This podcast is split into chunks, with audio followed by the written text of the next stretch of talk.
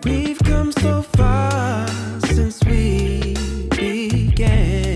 んにちは、ザー自己愛、ボディラブコーチのアリスです。You're listening to BFF Podcast。今回も聞いてくれてありがとうじゃあ今日のエピソード始まるよ Enjoy!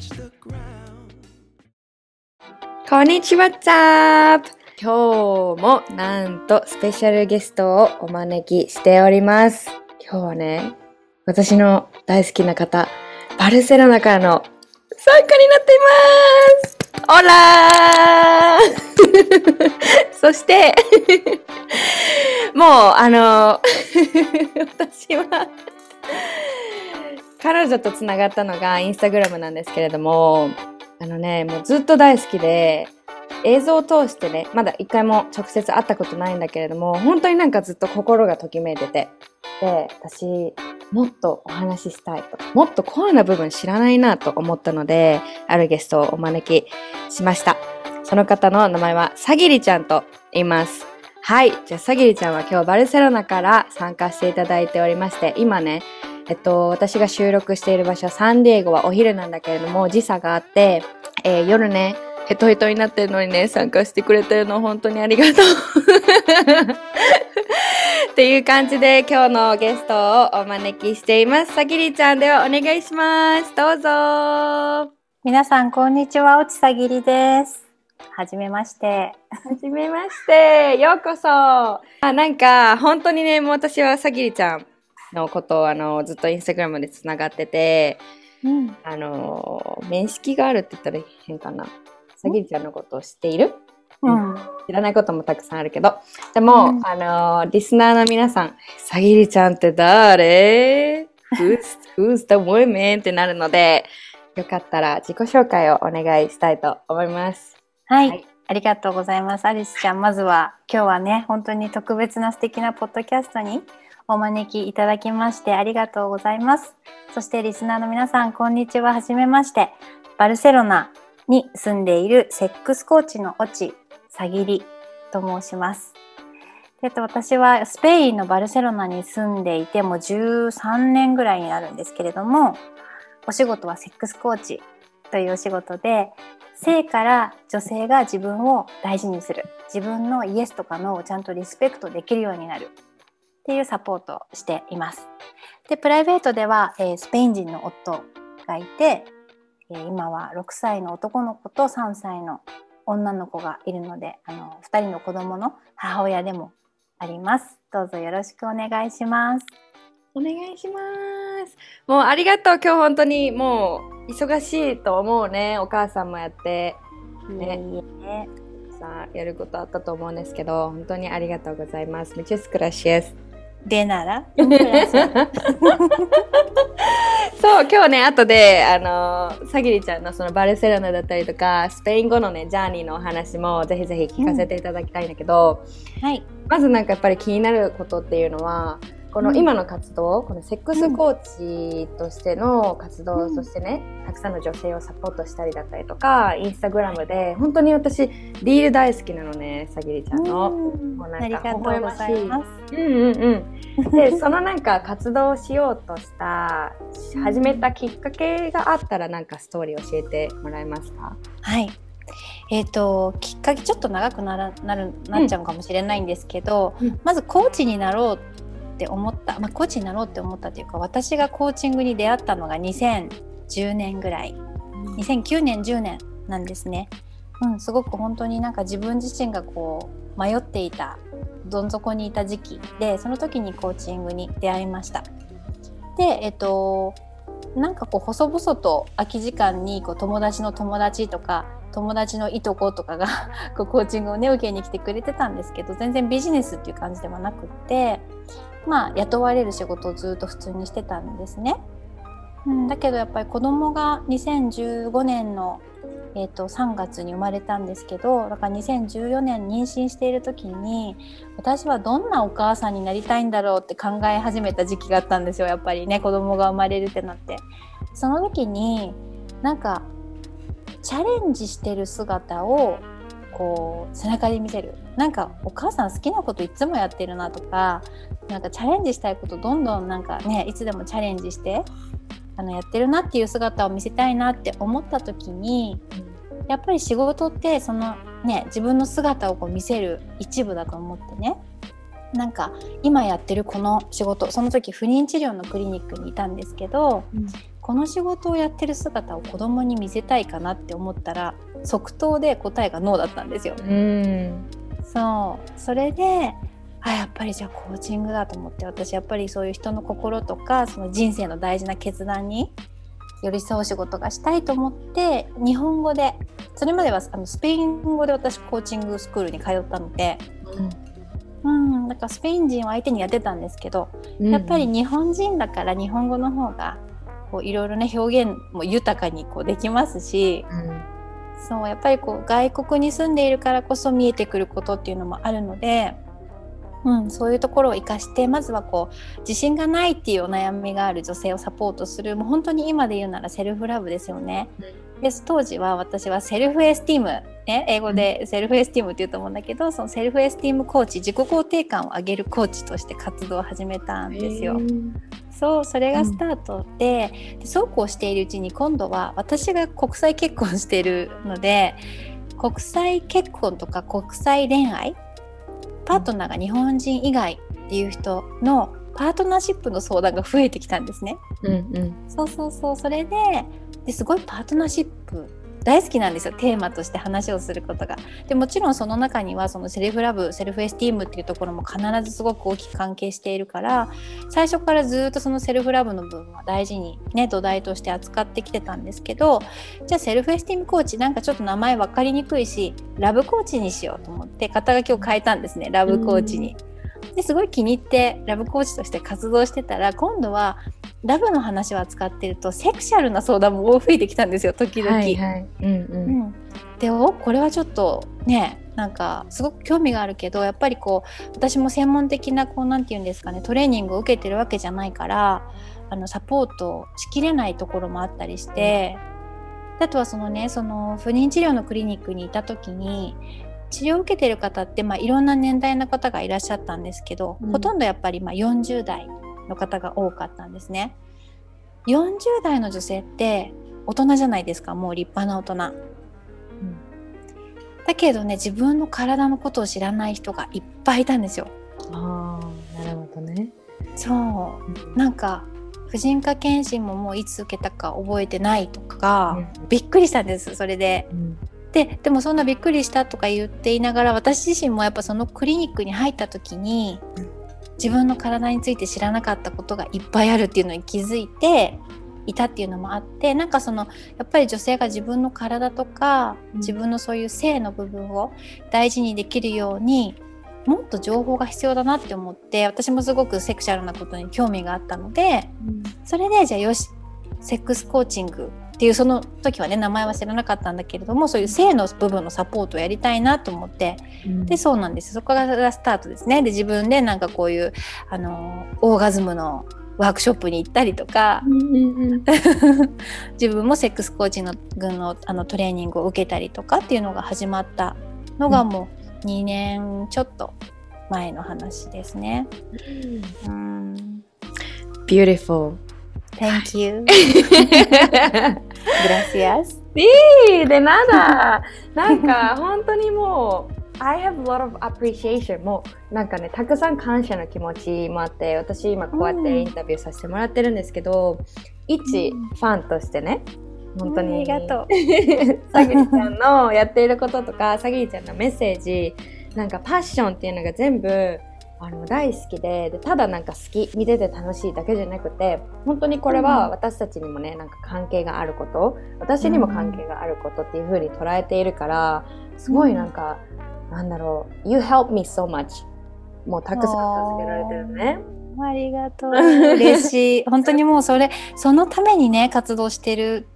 から、本当に嬉しいです。そういうね、うんあの言葉をいただくとありがとうございます。本当に。こちらこそです。で、なんか本当になんか素晴らしいジャーニーね、なんか気づきがたくさんあって、で、その気づきをただそこにね、置いたままにするんじゃなくて、何かできないかな、はって、で自分からワークショップに行ったり学びに進んだりってで今このポジションがあると思うんですけどさっきこのキーワードで出てきたこの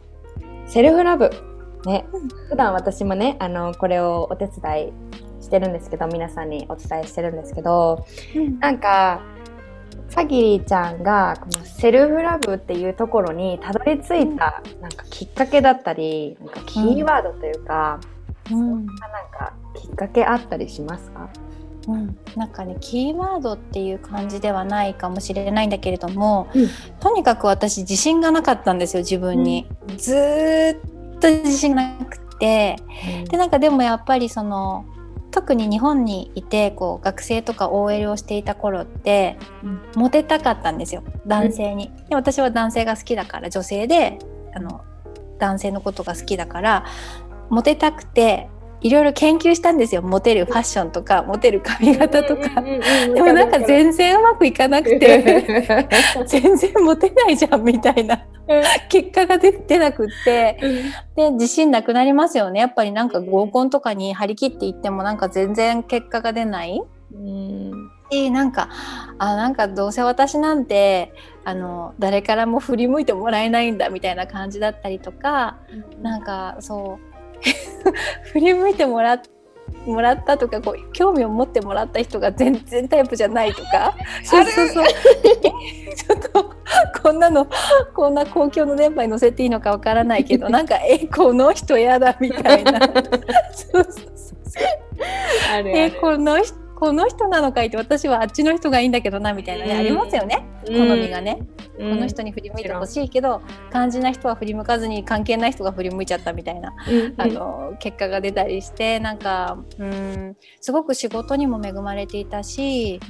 本当に人に恵まれてるんですよ私昔からね。だからお友達とかも素晴らしい友人がいるし家族もね日本にいますし本当何不自由なく過ごしていたんですけどでもやっぱり何かが足りないってずっと思っていてで、まあ、バルセロナに来て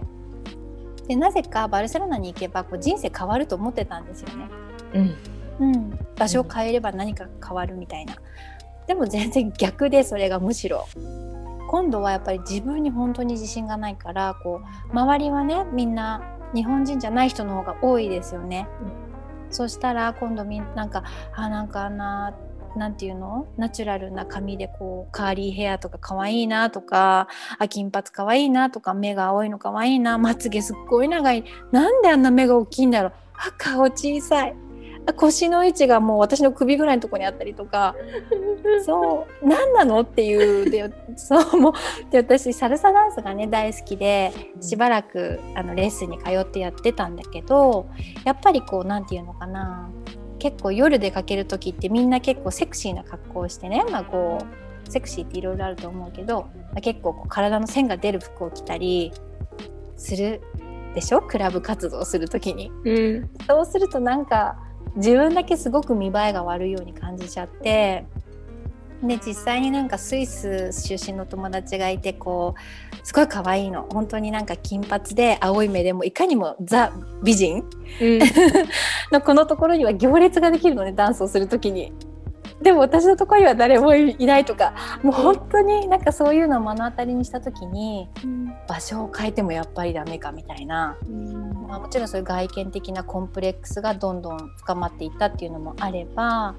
とはなんかその学生としてバルセロナに来て就職をしたんですけど転職をねしたくって転職活動してたら、まあ、ちょうどちょっとねスペインの不景気とこう重なってしまったっていうのもあって本当に見つからなくて一番のその転職の目的がお給料のアップうん。だったのに必ずねその今いくらもらってるのって聞かれてちょっと上乗せするんですよみんな。やっぱりそれよりもっと欲しいから、うん。うん。でちょっとだけ。でも1年で2,000ユーロぐらいちょっと多めに言ったんですよね私も。うん。そしたらほ実際にその時もらってた給料よりもさらに低い給料を提示されたことがあって。そう。ででもそこしかその前向きな返事をくれた会社がなかったの。何十社も受けたのに。そしたらもう本当に私その一言でもう私には価値がないからこんなオファーしかもらえないんだって思ってもうね面接会場で本当に泣き崩れたの。もう、もう私本当に価値がないんだってなんかそこで何かが崩壊した感じ、うん。うん、それが2009年の多分初めとかだったのかな、うん、それがやっぱりその私がそのセルフラブの大切さにというかセルフラブが全然できてなかったことに気づいたきっかけですね。でそこからしばらく腐ってたんだけどちょっとグズグズうじうじして、うんうんうん。うん、でもやっぱりこんなことじゃいけないと思って何かどこかが誰かから聞いたコーチングって知ってる？みたいなのをなんかパッて思い出して。で調べてその時唯一あのコーチングのそのなんていうのかなトレーニングをしている学校を見つけて申し込んでコーチングのトレーニングを受け始めたっていうのがそのセルフラブの大切さに気づくきっかけでした。すごい。そのコーチングの学校っていうのはどういうこと？さぎりちゃんのうん。今やっているうん。コーチングの基礎になる？そうですそうです。一番最初に私が本当にそういうまあねコーチング、まあ、トレーニングコーチになるためのトレーニング、うん。6ヶ月ぐらいのすごいインテンシブなコースだったんだけれども、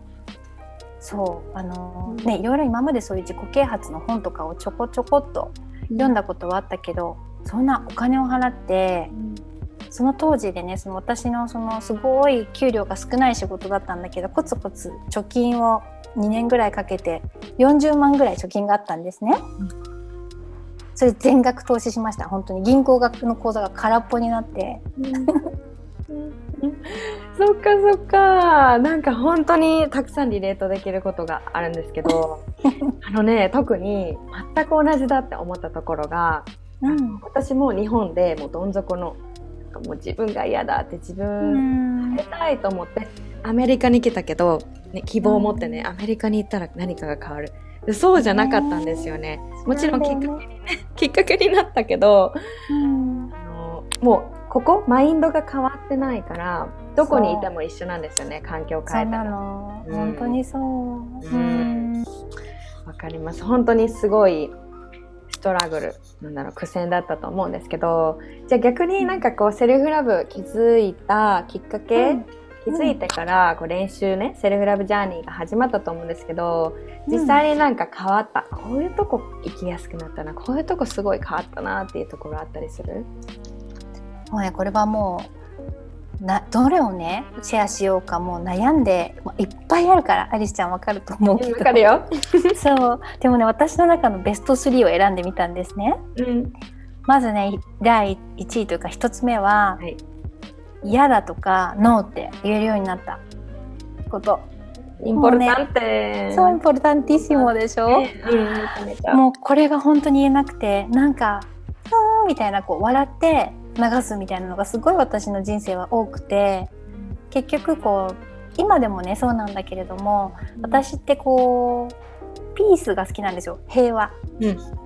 うん、とか調和っていうのが私にとってすごく大事なことでだからそのコンフリクト衝突があったりとかなんかこう波風が立ってしまうようなシチュエーションっていうのが大嫌いなんですね。今でもそうなんだけど、うん、だからそれがそれに自信のなさが加わるともうノーと言えない。全部もうイエス。イエスウーマンだったんですよ。それで本当は心の中で本当は嫌なのにって思ってたのがそれがもう本当にちょっとしたことでもあ私はそれはあの遠慮しとくねとか私はそれあんまり好きじゃないかなとかっていうふうに言えるようになったっていうのがすごくやっぱり大きいし生きやすくなったと思うしあとは、えー、とちょっとそのノーっていうとこ言えるようになったっていうところにもつながっているんだけれども例えば相手に逆に自分の提案とかを断られたとしても傷つかなくなった。うん。うん、だから例えばすごいなんか小さいことで言うと誰かに「今度ご飯食べに行こう」とか言って誘って断られちゃったりしたらなんかあ私この人私のことあんまり好きじゃないのかなとか私と出かけたくないのかなとかって極端な話を思ってた時期もあってだけどそういうのもあのなくなった？私があの気が乗らない時とか都合が合わない時はちゃんとお断りする権利があるように相手も同じようにあるっていうのが分かるようになった？うん。そう傷つかないし怒らなくなった。相手にノーと言われても。っていうのもすごく大きか大きいですしあとはやっぱり自分の好きなものを堂々と言える。私はこういうこれが私だし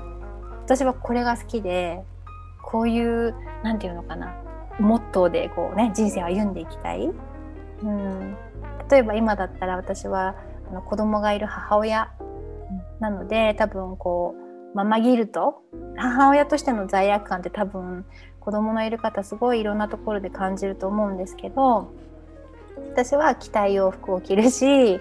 あの夜あの大人だけであの夫にも子供たちを預けてママ友とか、まあ、別にママじゃなくてもね自分の大事なお友達とコンサート行ったりあのなんだテアトロって何て言うのかな劇を見に行ったり普通になんか素敵なレストランでお食事したりっていう時間も本当に大事だからそういうのを堂々と取るしそうそうそうなんかそう自分はこうなんですよろしくお願いしますみたいな、うん、とかそうそうそう堂々と言えるようになった。なんか今まではだからできなかった時だとこうあでもお母さんだしこんなことしちゃいけないかなとかね子供を置いて夜出かけるなんてこんなことしちゃいけないよねとか周りの人に何て思われるかなっていうふうに心配だったんだけれどももうそういうことがない。別に嫌なんて思われてもみたいな。うんそうそう。そういうふうに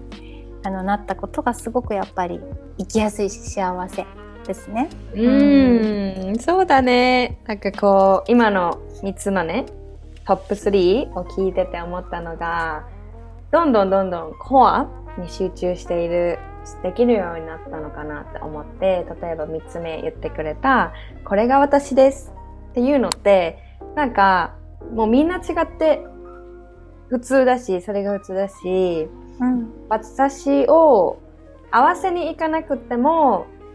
これが私のこの軸があるよっていうところをこのしっかり立っているっていうのをすごく感じられてね、うん、これはきっとセルフラブなしではねたどり着けなかったかもしれないね。うん、難しいよね。やっぱりこうなびいちゃうからこう人に合わせなきゃいけないとか、一般的にはこういうふうに言われてるとかっていうのがやっぱりたくさん世の中にそういうルールみたいなのがあるところで生活をしているので多分軸が私ももちろん思いっきりぶれることもいっぱいしょっちゅうあるんですけど、うん、そうそう。でもまあこうできるだけこう何て言うのかな。大きな大半時間の大半をそういうやっぱり自分はここだよねっていうところで過ごせるようになったなっていうのは感じてます。うんすごいわかる。このブレる自分軸があるから本当に私のことだけを考えてるんじゃなくて、うん、もちろんなんかブレるし周りとのね、うん、さっき言っていたこの同調の部分も大切にする。うん、けどなんか私がイメージしてるね私の自分軸って海の底にあるワカメなのね。ワカメで こう海底にそうどしっとついてるけど流されるね。流されるけど帰ってくるの、ちゃんと自分のところに。うん、持ってるからなんか柔軟性っていうのかな、うん、あってすごいうん。さぎりちゃんの話聞いてて私もなんかすごいいっぱい納得共感した。わかめいいね。わかめのイメージすごいいい。なんかやっぱり 硬いとね棒みたいに硬いとポキってね折れちゃったりするし折れた部分がね自分に刺さったり誰かに刺さったりするかもしれないからやっぱり、うん、そういうゆらゆらできる余裕、うん、うん、わかめになりましょうってことですね。うん、わかめになろう。私たちわかめ。じゃあね、わかめ、わかめお姉さん、あの、さっきにもう一個聞きたいことがあって、さっき、このバルセロナに来たら、何かあるかもしれないと思ったね。うん。なんか、バルセロナ、なんでバルセロナ？なんか他に場所が候補とかあったりさ、それともなんか、ここがいいってもう直感で思ったなんかそういうお話聞きたい。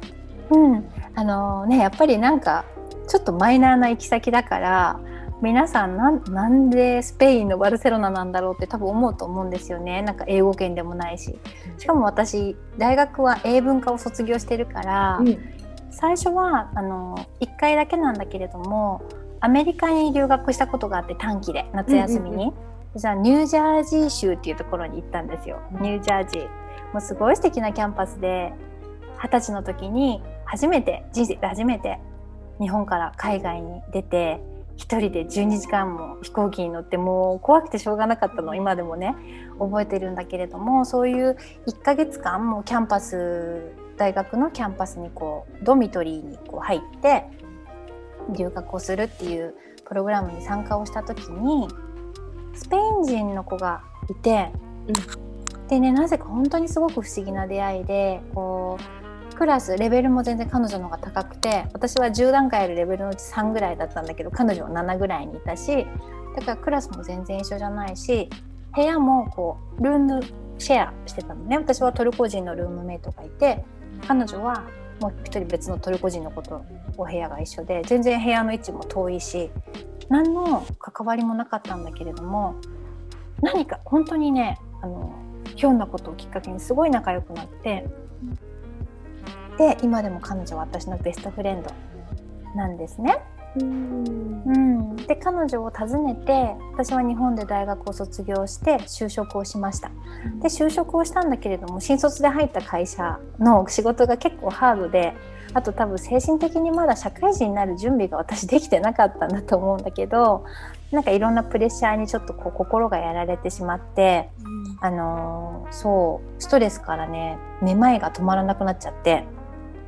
で仕事を辞めたんです思い切って。1年半ぐらい。1年半もしないかな。1年4ヶ月ぐらいで辞めてそれで彼女をそのスペイン人のねアメリカで出会ったスペイン人の親友を訪ねて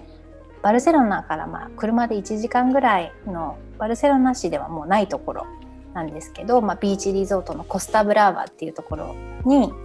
1ヶ月彼女の家に居候したんですよ。うん。それでもうね I fell in love. With Barcelona. そう、バルセロナに恋をしてしまって、なんて素敵なところなんだろうと思ってで特に夏だったからやっぱり夏ってスペイン人すっごいワクワクする時期なんですね。うん。夏が大好きな人種で。そうでバケーションに入ったりするともうすごいのびのびみんなもう楽しんでいるし本当に近くにまあねそういう海岸沿いの町に行ったから家の近くにビーチがあってこう海の家みたいなのをねチリンギートって言うんですけどスペイン語で。もう昼からもう朝から晩までチリンギートでこうみんなで集まったりとか夜はまたそこでねパーティーしたりとかもう本当年齢とか性別に関係なくみんながそれぞれ思い思いに自分の人生をこう一生懸命目いっぱい楽しんでる感じがしてそれでもうここ私絶対住んでみたいって思ったんですよその時。うんそれがきっかけですねバルセロナ。うん。他は全然考えなかった、うん、そっか。なんかその時のさぎりちゃんのスペイン語ってどんなんでした？ゼロ。ゼロ？でも、うん周りの人は英語でコミュニケーション取ってたって感じ？うん、なんかすごいあのあんまりねスペインの人ってね英語が上手じゃない人が多くてスペインのスペイン人、うん。私はあヨーロッパなんだけど英語がねあんまり上手じゃないのね。うん。そう。でも私の友達はねアメリカで会ったし彼女はその後オペアってわかるかな？あの住み込みオペア、うん。うん。でワシントンに多分に合計2年ぐらいいたのかな？だから英語もねペラペラだから彼女とはコミュニケーションが取れるけどうん。彼女の家族とかもうお友達なんてもう本当にもうもうなんていうのミミックっていうのかななんていうのジェスチャーの世界。うんうんうんうん。ででもそうでもお互いにね理解しし合いたいと思ってると通じるものでそうすごく私は本当に楽しい1ヶ月を過ごしたんだけれども本当スペイン語はその時22歳の時に初めてバルセロナに来てその時は本当に完全にゼロ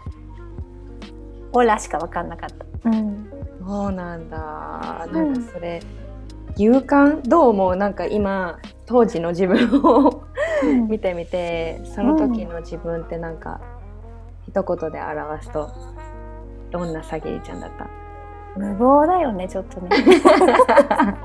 アドベンチャラスっても言える。アドベンチャラスかなりアドベンチャラス、ね、でも22の2歳の時は1ヶ月遊びに来た本当に羽を伸ばしに来たっていう感じだったからうん。別にスペイン語ができなくてもなんか友達も1ヶ月バケーションで、ね、一緒に1ヶ月休みを取ってくれたからまあ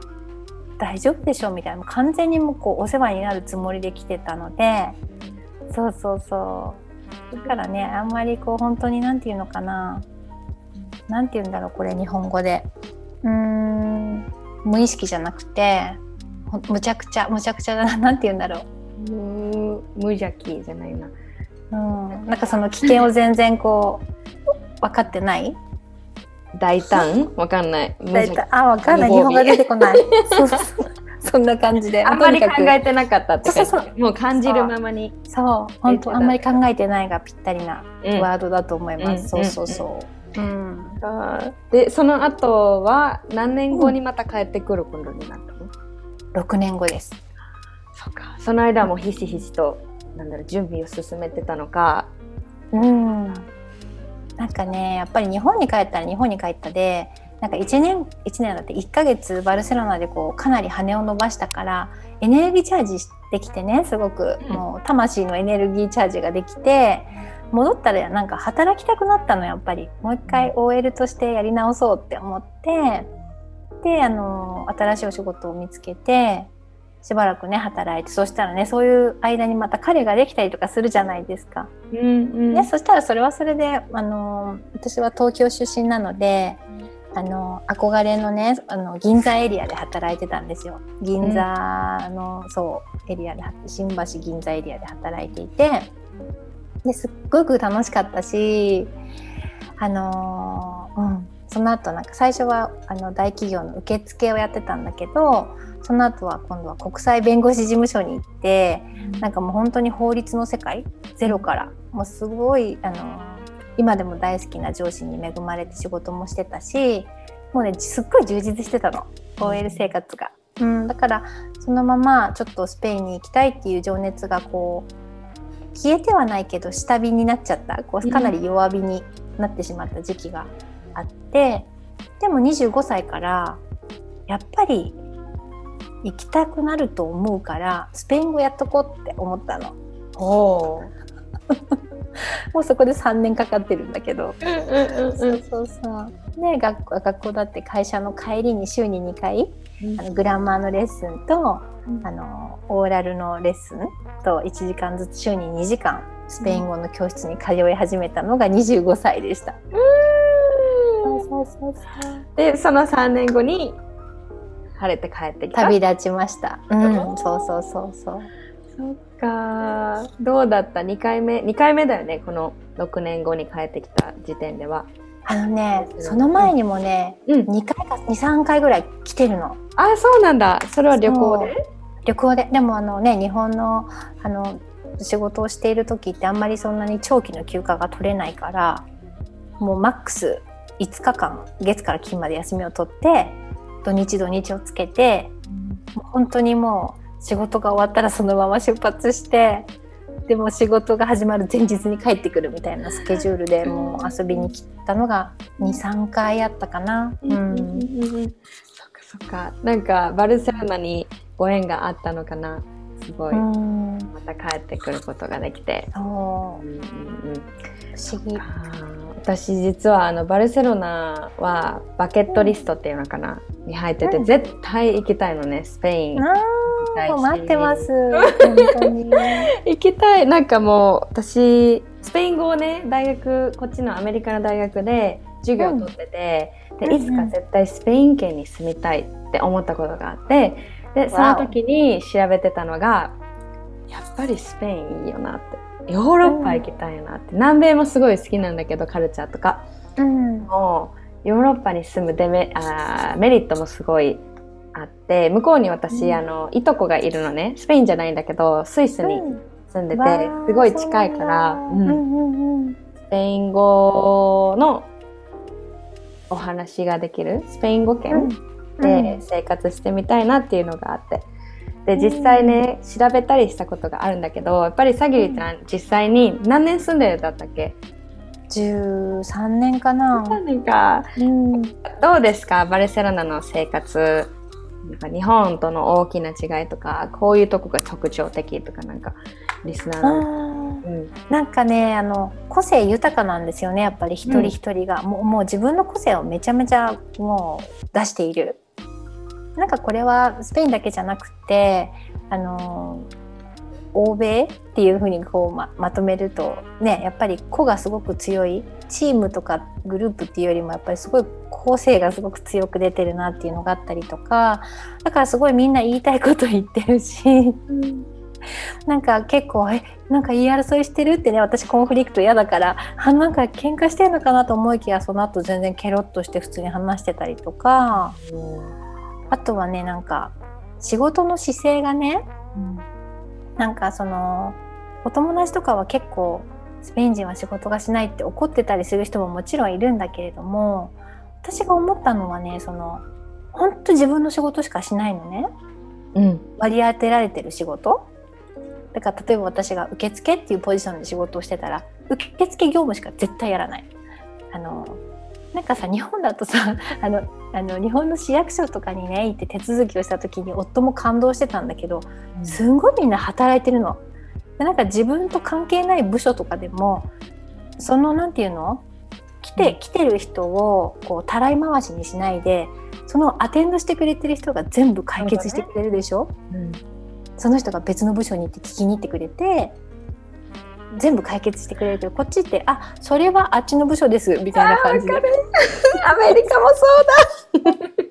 それで結局また最初のところに戻ってくるとかねしょ。っちゅうあるの。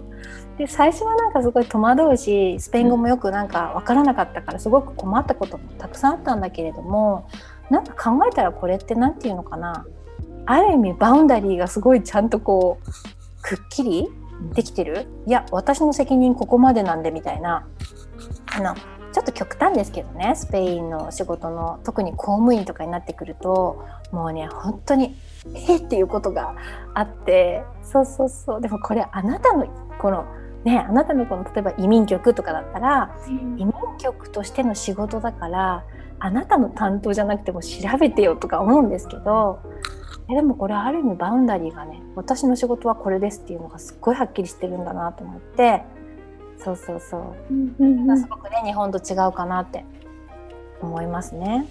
そうだよね。日本でそんなたらい回しにされたらもう、されてる方なんかもう激怒ですよね。そうそうそうそう。私は市役所に来たんだって、そっちが案内するのがそっちの仕事でしょうって。そうそうそう。うん。なんかね、そう私の税金で給料払ってるんだぐらい言い出しそう 言い出しそうでしょ？なんかクレームつけて。なんかそうそうそうなんだから全然ねやっぱりそういうところが違うなと思いますね未だに。そっか、すごい大きな違いですね、それは。うん。うんうんじゃあなんか、13年住んでみて、うん。うん。こういうとこ好きだって。スペイン人、スペイン人のこういうとこ特徴的。まあみんな違うと思うんですけど、お気に入りのところと、なんかここちょっとまだ、なんだろう、自分がアジャストするのに、この文化うんうんにアジャストするのに時間かかってるなーって、難しいなーって、このなんか、違いあったりするいいところとそうじゃないところ。先言っちゃうとって。なるほど面白いね。うんなんかねそのまあスペイン人のイメージを皆さんこうねスペイン人ってどんな人かなと思ってやっぱりすごい陽気で明るいうん。うんってイメージがあると思うんだけど本当にその通りでやっぱりすごく人懐っこい人が多いからとってもまあ楽しいしすぐに友達も割とできる。っていうのはすごく楽しいかな。私も結構こうこう見えてというかあの人見知りなんですよ。だからなんか初めましてのシチュエーションとかあんまり得意ではないんだけれども結構みんなこう先にもおいでみたいにこうね入れてくれる輪に入れてくれる人が今まですごく多かったからすごくいい友達ができたんですよね。うん、あとはなんか本当に市場に行ったりとかスーパー行ったりとかもうなんか全然知らない人とかでも 話がね会話が始まったりとかあのーなんだろうおじいちゃんがウインクしてくれたりとか なんかそういう人とのこうぬくぬくとしたつながり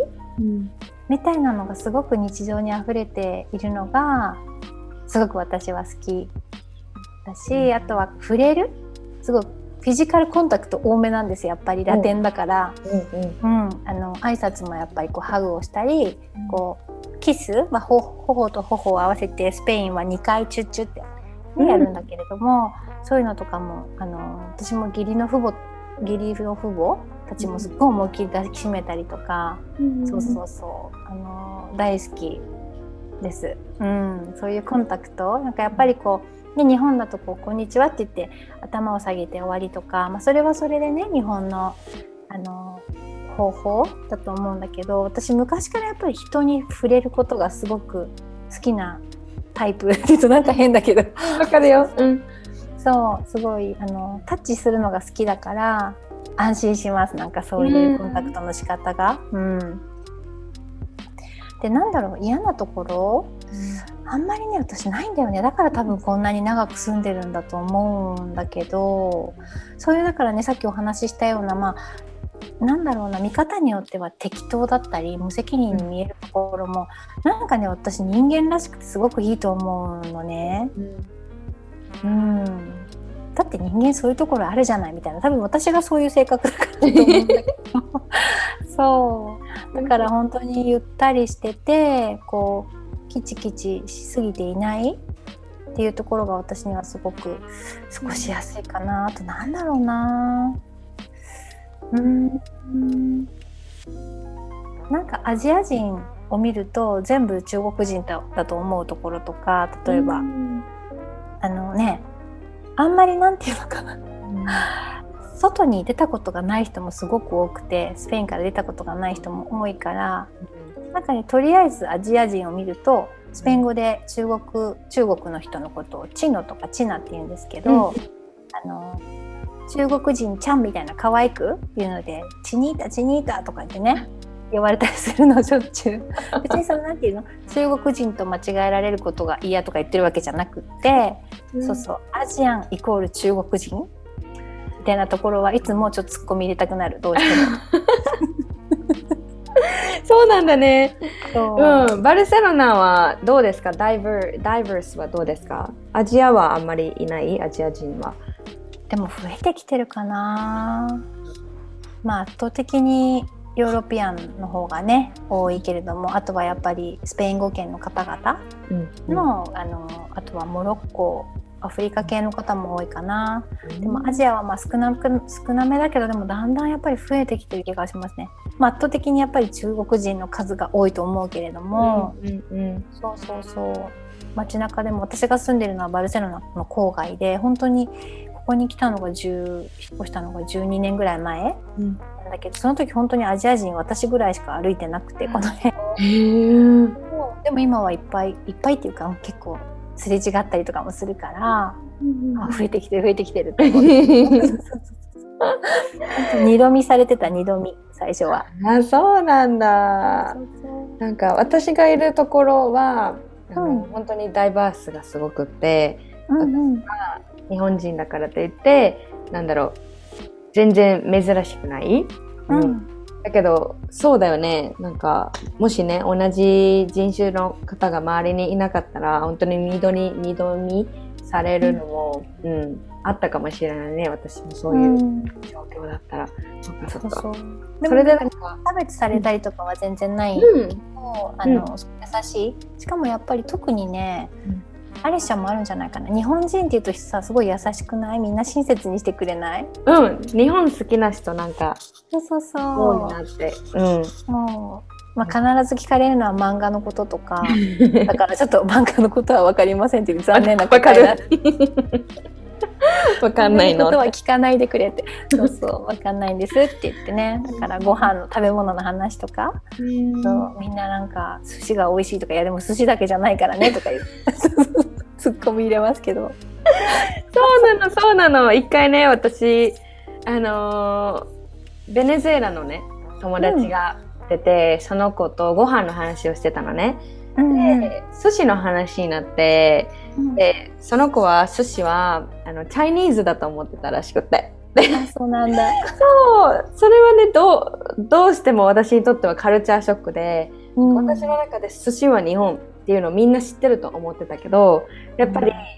あなんか地球の裏側に行くと、そうじゃないこともあるんだっていうのをそこで学んで、面白いなと思った。そうだよね。ねえ面白いよね。うん、うんねたくさんね、すごいカルチャーの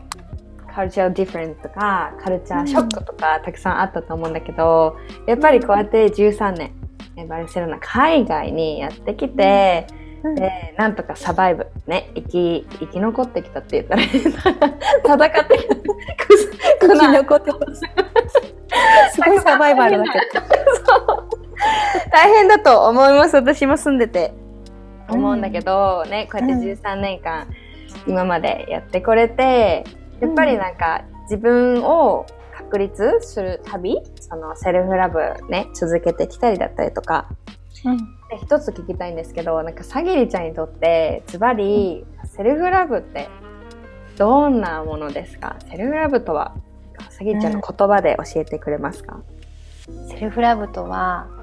自分で自分が自分にできる最高のプレゼントだと思います。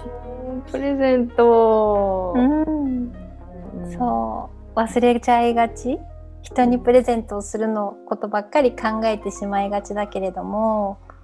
自分にもしてあげる。うん。本当に特別なプレゼントだと思います。人生が変わるプレゼント。うん実際にそうだったと思う？プレゼントを自分に与えて、そうだったと思う。うん。本当にあの時にまあねほん本当にその転職がうまくいかない時もこれもう私もう本当人生は終わったって思ってでどうやってここから立ち直るんだろう？もう本当に真っ暗で何も見えなくなっちゃったんだけどそれでまあコーチングに通いました。そしたらねそのいろんなワークがやっぱりコーチになるためにあるからまずは自分と向き合う苦しいワークがあるわけですよ。うん。で一つその中のワークの一つでこうみんなが輪になったところの真ん中に私が座ってみんながポジティブなねフィードバックをしてくれるっていうワークがあったのね、うん。そしたらみんなから言われる言葉その例えば「さぎりは一人でスペインに来て本当にすごく勇気があるね」とか例えば言われた時に「あそうなの?」って思ったの。なんか自分は必死で自分が行きたいと思って来てたから全然すごいと思ってなかったんだけどそうそれをみんなに気づかせてもらった。ことによってあこういうこと私全然自分にしてあげてなかったんだっていうそのプレゼントをする大切さに気がつかせてもらった。気づかせてもらった、うん、ところからやっぱりね人生が本当に変わったのね。本当に自分の人生をこうもちろん大変なことも腹が立つこともいろいろあるんだけれども苦しいこともねでもやっぱり自分の人生をこう今こう見てみると私本当幸せで恵まれてるなって本当に思うのね。それはもう本当に自分のやっぱりセルフラブっていう自分へのプレゼントの大切さに気がついてそれをちゃんとこう自分に送ってあげるようにことができるようになってきたから、うん、だと思います。拍手いただきました。すごいなんかプレゼントっていう発想なんかね今まで考えたことなかったけど本当にねなんかそうだなってなんか私たちってもっともっと周りに気を使いなさいとかうん、大切にしなさいってもっとなんだろうそれはもちろん大切な考え方だと思うけどうん。その前に自分のこと忘れてないって周りにプレゼントばっかりあげてないって自分はどうなのって、ね、たまにはねたまにはってか毎日ね、うん。うん。自分のことねうん。こうケアしてあげるのがそこで愛のこのカップいつも私カップをあのうん。冷凍してあげてるんだけど、カップを水でねたっぷり埋まってあげれないとそのみんなに愛をあげれないよって、ねうん。ここが空っぽだと心がどんどんどんどんかすれてそのしんどくなっちゃうよって。だから先に満たしていいんだよっていう風に言ってるのね。だからギフトも同じような考えなんじゃないかなって聞いてて思いました。うん。素敵。心が温まる。ありがとう。こちらこそ。そっかそっか。じゃあね今リスナーの皆さん BFF の皆さんもこうのん。さぎりちゃんのジャーニーを聞いて心が温まってるかな。希望をいっぱい持ってくれてるかなって思うんだけど最後によかったらやっぱりね昔のさぎりちゃん私昔のね私たちのようにこうなんか私ってダメなんだって私って価値がないんだって自分のことをうんしっかり評価してあげてない？自分のいいところに気づいてあげない？自分は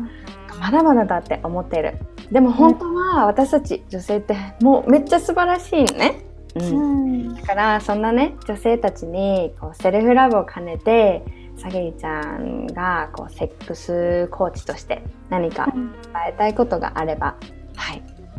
お願いします、はい。はい。なんかね、今日は全然性の話はしていないんですけれども、うん。まあ最後にもそんないきなりしませんけれども、うんうんうん。あのね、私たちがこの世に生まれてくる確率について、うん。皆さん考えたことがありますかっていう質問をしたかったんですね。なんかね、その、私もちょっと調べてみて、ちょっと確かな数字はわからないんだけれども、ざっと見たところによると、本当にこの父と母になった、そのね、遺伝学的な両親の組み合わせから、一人のその人間が生まれてくるあの確率が50兆から80兆分の1だそうなんですよ。なんかすごい数なの。それだけ、だからその組み合わせができるうんそうなんですね。うん。でもここにはこの確率には私本当に算数数学苦手なので確率のことは私に聞いてはダメなんですけど ここのねこの確率にはね例えば、お父さんとお母さんになった人が出会う確率とかその組み合わせでねあの不妊治療クリニックで働いてたから話をするとその人たちのこの組み合わせでの生殖の可能性とかっていうのが含まれてないの。ということは50から80兆分の1よりももっと希少な希少価値？本当にすごいもう奇跡。もう奇跡としか言いようがない。っていう確率で私たちはこの世に生を受けて生まれてきたんですよ。だからねそう考えたらもうね言いながら鳥肌立っちゃうけどもういるだけでもう言葉にできない価値があるの私もあなたもアリスちゃんも皆さんみんな一人一人がそうなのだ。からそれを忘れちゃいけない。ぜひだからもうポストイットに50兆から80兆分の1ってそれ以上だもんね。そうそうそう。それ以上って書いてもう見えるところに貼っといた方がいいと思いますね。自分の価値が分からなくなりやすいっていう方は。うん、だからもうそれを考えたら本当になんかね希少価値のあるものってすごくこうなんだろうな評価されるじゃないですか。例えばこう某あのハイブランドのなんとかバッグとかね世界に1個しかないとかすごく価値があるものでしょ？なんかすごく高級な車のなんか限定モデルとか私よくわからないけれどもそんなのそんなのとか言ったら怒られちゃうけどそんなのにことは比べ物にならないくらい私たちは本当に世界で一人しかいない。ものすごい確率で奇跡でこの世に生まれてきてるんですよ。だからねその命の時間ですよね。毎日過ごしてる時間。これを自信がないとか自分の価値が分かんないとか言ってたら本当にもったいない。と思う。だからもうそうね。でも大丈夫。もう皆さんアリスちゃんのポッドキャスト聞いてるということはアリスちゃんというセルフラブの先生が目の前にいるからもう本当にアリスちゃんからもう全部吸収してほしいです本当に。そしたらもうセルフラブが整ってくると本当に人生変わるし自分との居心地が良くなるし、うん、どんどん幸せもこう寄ってくる、うん、だから皆さん自分をね本当に希少価値っていうのをいつもこう忘れないでほしいなって思います。ありがとう。心のこもったメッセージありがとうございます。こちらこそ。もう皆さんにだったと思うんですけど、私にもね、ぐさぐさ刺さった、この 何兆、50から80兆？50から80兆分の1って書いてありましたよ。インターネットでさらさらって調べたら。うんそれよ本当だってお父さんとお母さんが出会う確率とかね。そうだよね。そうしかもそれもだってほら外国とかになったらまたさらにその確率が Oh my な god. すごいよ本当にすごいの。そっか、なんか私も本当にね、この地球上に存在してみんなは奇跡だからって、もういるだけでね、うん十分だからっていう、この私の中のメッセージ性にもすごいなんだろう、ある。確信がもっと出てきたというか、いや、本当にすごいことだよねって。うんわ窓 の外見ちゃうよねもー見ちゃうよ。外、外見たよ。宇宙、宇宙見たよ。う アリスちゃん外見てますそう、これね、こ声だけだからね。そうそうそう解説入れてみた、ありがとうイメージイメージしていただけるように ありがとう。超もうホットな、ポッドキャストの、うん、エピソードになったと思います。おかげさまで。あそうだといいです、うんりがとう。またね、もっともっと聞きたいお話ししたいこと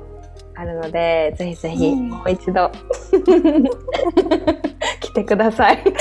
もう何回でもね参上しますので楽しみにしてますその日をはい。うん、ありがとう、さぎりちゃん。Muchísimas gracias. Muchas gracias. Hasta ありがとう。pronto. Hasta pronto. Bye. Bye. はい。ということで、今回のエピソード、さぎりちゃんとお話をしました。聞いてくれてありがとうございます。もう本当にね、終盤でね、お話しいただいた、こう、私たちの存在っていうのは奇跡で、奇跡って言われても、しっくり来ないって方ね、私も含めて、いたんじゃないかなと思うんだけどね。いや、あのね、50兆から80兆の確率でねそれプラスあの遺伝子的なね親のこの出会う確率だとか、うん、私も数字苦手だからあまりわかんないんだけれども